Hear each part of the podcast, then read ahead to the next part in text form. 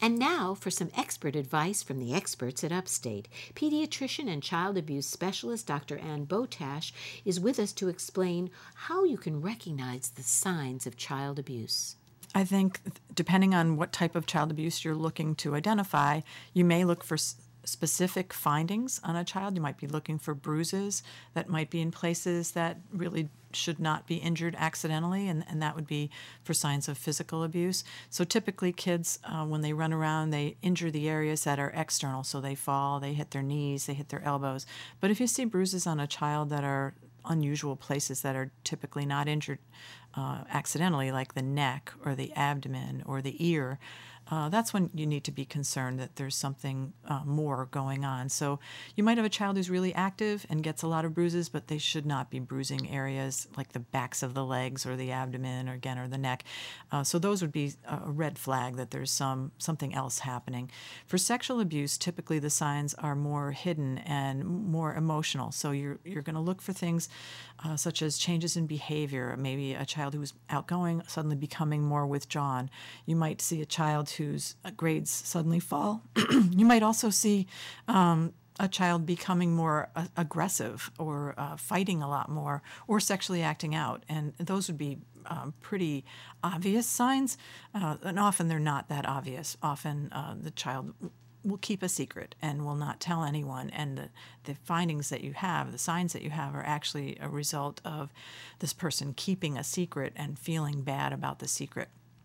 And then neglect would be, uh, you know, more um, findings that are specific, such as um, a child who's undernourished, and so teachers might notice a child who's hungry all the time, or a child who's um, you know, coming to school late all the time, not doing their work.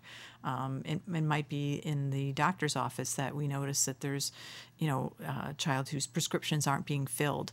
Those kinds of things would lead you to more suspicion of neglect. Emotional abuse is a category that kind of broadly covers all the other categories, as well as a child could be emotionally abused independent of being physically or sexually abused.